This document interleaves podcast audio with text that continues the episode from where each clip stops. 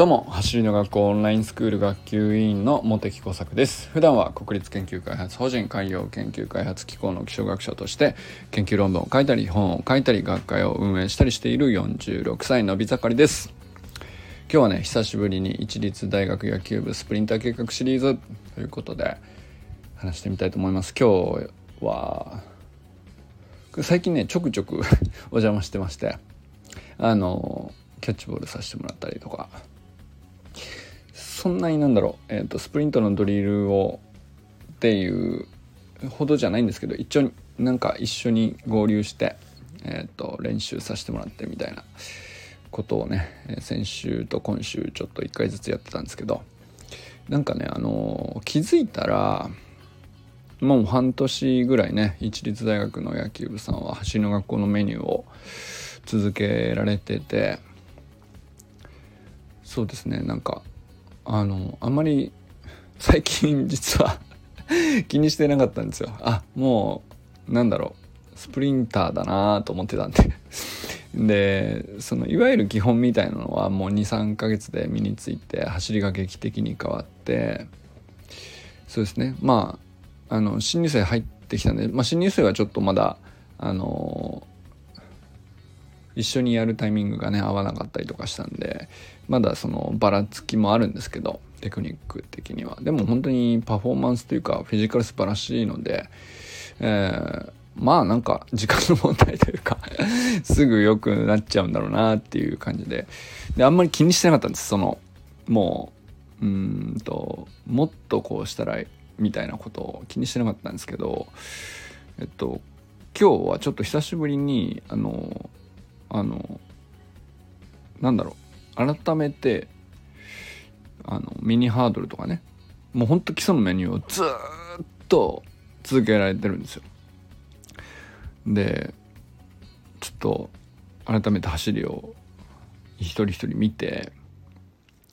でちょっともうやっぱ恐ろしいなと思ったんですけどあのミニハードルのほんと簡単なね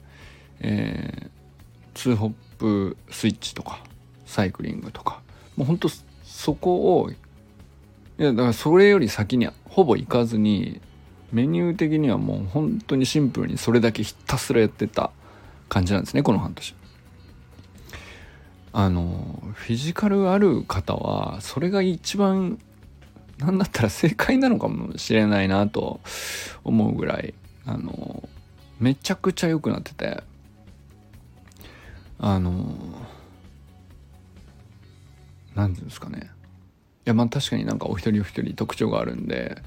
えー、ミニハードルの感覚もうちょっと広げましょうかみたいな。もう窮屈になっちゃってて。できすぎてる人が跳ねすぎててみたいな。なんかそういう人も中にはいたんですけど。えー、でもこの半年なんかここ数ヶ月ぐらいもうえっ、ー、と僕的にはなんかあもうスプリンターなんでキャプテンももうすごい理解が深いですしなんだろうもう口出すとか出さないとかそういうことじゃないかなと思ってなんか全然気にしてなかった。正直気にしてなかったです。もうすごいと思ってたっていう。したらうんと久しぶりにもう一回ちゃんと見ようと思って見たらめちゃくちゃ良くなっててあのびっくりしたっていう話なんですけどでだからメニューとか特にねもう一歩先のこれやるともっといいかもみたいなメニューを変えなかったんですよ。これはなんか意図してじゃなくて僕が忘れてたっていうかなんかもうあんまりもういいんじゃないっていうか なんかまあオンラインスクールではあの52週分のいろんなメニューがあってまあそれぞれ、えー、効果も一つ一つあると思うんですけど。でなんかそれに、えー、順番順番にチャレンジするっていう手もあったと思うんですよね。その一律大野球部さんたちも、まあ、順番ずつ。だからまあ半年経ってるんで A スキップとか B スキップとかやってもいいっちゃいいと思うんですよね。なんですけど、うん、まあなんだろう。もうシンプルに、えー、ミニハードルと、まあ、スタートダッシュが野球はやっぱり多いので、えーと、壁押しで壁プッシュで足を入れ替えると3回入れ替えとか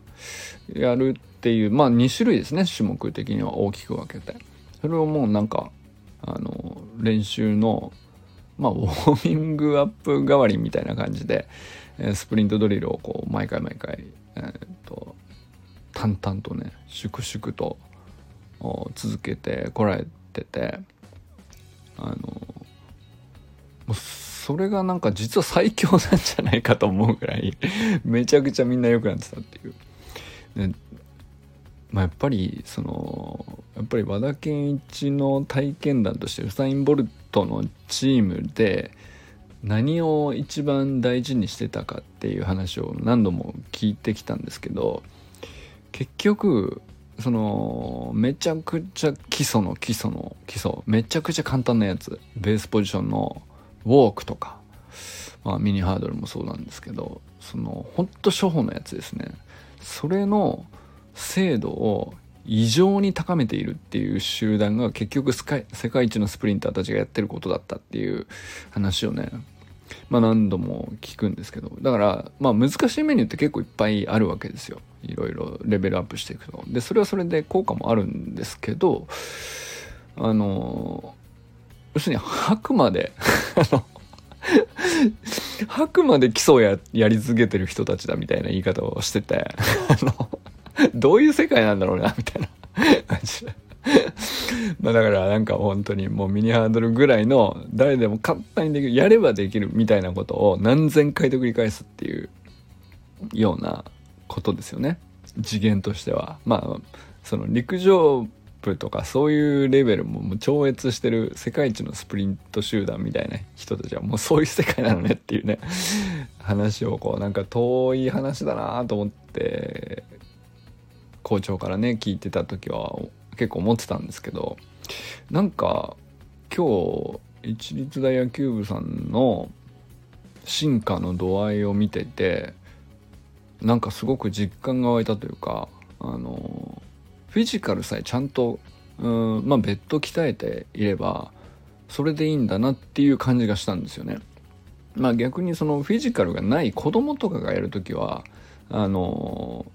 やっぱりテクニックのどなんていうか足の速さにつながる割合がすごく高いのであのいろんな動きをじゅんぐりじゅんぐりにこうオンラインスクールのメニューみたいにこう一つ一つ覚えてって覚えてるテクニックが多い順に身についてる順に速いみたいな感じのイメージあるんですけどあのまあ大学生ともなってくるとやっぱりある程度もうみんながっちりしたフィジカルがあってでそれをどう生かすかっていう時に逆にその今までの筋肉の使い方の癖が結構強いっていう場合があってそうするといろんなメニューをこう入れ替わり立ち替わりこうどんどんチャレンジしていくっていうとなかなか精度が上がりきらなくてえっ、ー、とそうですねなんか連連動というか体全体の連動のタイミングをどこまで、精度高く合わせるかみたいな。結局まあスプリントの技術ってそこに尽きると思うんですけどなんかやっぱりそこのエラーがどうしてもその フィジカルでカバーできてしまう分だけエラーが見つからなくなっちゃうっていうかフィジカルの強さの中に埋もれてしまうというか。なんかやっぱりそそうだとしたらめちゃくちゃ簡単な基礎をうん、徹底的にやり続けてその例えば足の入れ替えの空中スイッチやりますけどベースポジションに上がるタイミングと、えー、軸足が設置する瞬間のタイミングをどこまで一致させられるか精度高く。でこれが要するに0.1秒しか、うん、設置時間がないわけだから逆もう0.0いくつ以下の0.02秒とか3秒とかそういう世界でタイミングが合ってる合ってないっていうところを追求していくことになると思うんですよね。多分あのちゃんと測ってないですけどそんなミリ単位のミリミリ秒単位で、えー、ものを見れたことがないのでさすがにちょっと分かんないけどでもそこを追求しない限りは0.1秒の設置で、えー、ベースポジションに上がるていなければいけないとあとは振り下ろすだけっていう状態を、うん、完成させてなければいけないっていうことがないんですけどそれがね成立させる制度というかそこをまあ僕らレベルっていうかまあそのプロじゃない素人のスプリンターたちはまず際限なく高めれる余地があるわけじゃないですかどう考えても。えー、他の球技を、えー、専門でずっとやってて、えー、スプリントはその中でやっていくっていうと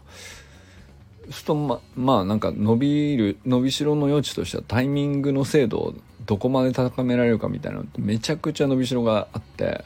だとするとめちゃくちゃ簡単な基礎で徹底的にタイミングの精度を高め続けようとするっていうのは割と正しい作戦というかメニューの取り組み方なのかなっていう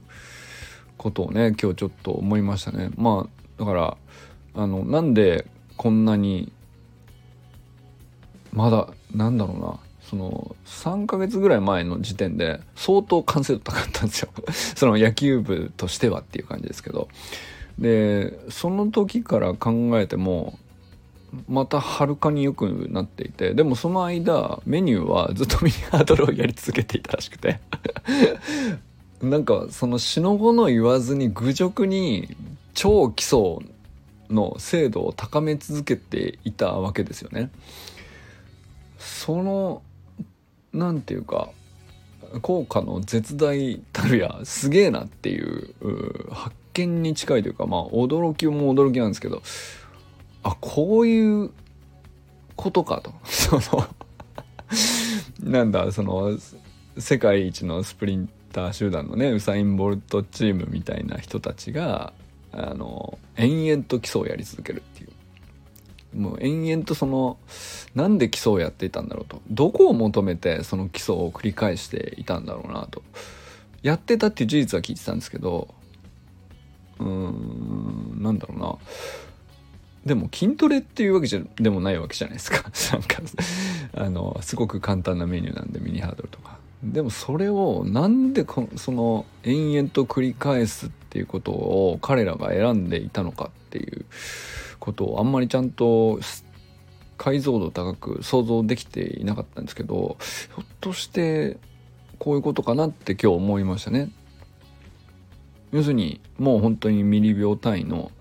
完璧なタイミングの一致っていうところを際限なく高めようとしているっていうかその途上にプロのスプリンターたちっていうのはいてうーんまあそれは要するにある程度フィジカルができていてある程度他のテクニックも整っていて、えー、基本的には流れが分かっているスプリントとは何なのかっていう。でその上でそのまあ11秒より 100m11 秒より先の世界ってもう何ていうか 想像を絶する世界じゃないですか僕らからしたら。だけど、まあ、そこをとその0.1秒の重みがどんどんどんどん重くなっていくみたいな世界ででもこうちゃんと伸びていく人たちっていうのは何を求めてんのかなと。でそれはやっぱりその精度をあのどこまで高められるか。でそれが1回きりじゃなくてうんと歩数が何回も繰り返されるわけなんで50回とかそれぐらいですかね。50回の繰り返しの中で右も左も全て、え、完璧にタイミングが合うっていうところを目指して延々に基礎をやってるっていうイメージなのかなっていうねなんかそこへの想像が少しあのなんかまあ、まだ想像に過ぎないけどちょっと理解なのか理解が深まったような気もしてます僕はね。でそれがあの深まるきっかけだったのが たまたまうんとね一律大学野球部さんの意図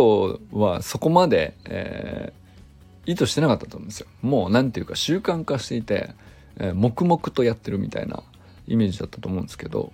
でもまあなんかたまに見に行く第三者の僕が見てもう明らかに良くなっていてもともと速くな速かった人も良くなってたし、えー、まあもともとちょっと苦手なんだろうなっていう人もあの当然ですけど良くなっていましたしなんかびっくりしちゃってあんまりその言うことがなかったっていう 感じでしたね。でもそのことでなんか改めてねあの基礎の精度を上げ続けることの効果の絶大さっていうかあのパワフルさというか、うん、それはねすごく今日はあの実感しました。いやだからなんかすごいまたちょっとねしばらく僕ミニハードルそういえばやってなかったなとか、まあ、サイクリングとかはやってましたけどミニハードルに立ち戻るっていうだけじゃなくてなんかこう死の子の言わずに延々やるっていうくらいの 勢いであのなんか一個ねこれっていう基礎を選んでなんかこの効果があるからこういう風なことを意識してとかまあいろいろ本当はあるっちゃあるけどもう黙々と何も考えずに自己分析も超えた世界である一定の期間ねちょっとやってみるっていうのはね大事なのかなという気もしましたね。まあもちろん自己分析っていうのはある一定の感覚では必要ですし、うんとまあ、記録しておくこともとても大事なんだけどで特にね本当に取り組み始めの時は全くそのランニングテクニックで走っちゃってるみたいな時はあのまず自分の走りの形を客観的に動画に撮って見るっていうこと自体が多分初めほとんどの人初めてだからそういう人にとってはやっぱり言語化して自己分析して一歩ずつ進むみたいのはとっても効果があるし特に小さい子なんかはねやっぱりそこ大事だなと思うんですけど一方でねまあある程度そのところまで来ましたとまあある程度のところまで来たがゆえに次の伸びしろのところを一歩でも伸ばすっていうのがちょっと難しいレベルに入ってくるじゃないですか。でそういう時に何するのって話になった時に これはあの延々基礎っていうもうなんか小難しい理屈とか意識とかあの全部忘れて あのいつまでそれをやんのというぐらいのしつこい基礎の繰り返しっていうかそれがいいんじゃねえかというね仮説を僕は今持ちましたね。なんかそれぐらいすごかったんです。あのはい、という感動をね今日はお伝えしてみました。まあだからといってあのうんまあ他の人にのメニューの取り組み方にあだこだということではもちろん僕はね言うつもりはないんですけど、まあ、僕もなんかメニューの取り組み方ちょっとあのもう2年になりなるのでやり始めてどの辺かなっていうねあの頻度とか強度とかどのメニューをやるかとかあのあんまりさ逆に定まらなくなっちゃったんですよね。まあ、月間メニューとかはありますけどなんかちょっと、うん、もう少しねあのこれっていうのを決めてそれだけはもうなんか日課です、うんうん、朝起きたら必ずこれですみたいなぐらいのこう自動的な感じで え何も考えずにこれ毎毎日気づいたらやっててやってるとかトレーニングである意識すらないぐらいのね勢いで やるメニューが何か一つあってもいいのかなっていうねことを思いましたね。はい。ということで、これからも最高のスプリントライフを楽しんでいきましょう。 Vamos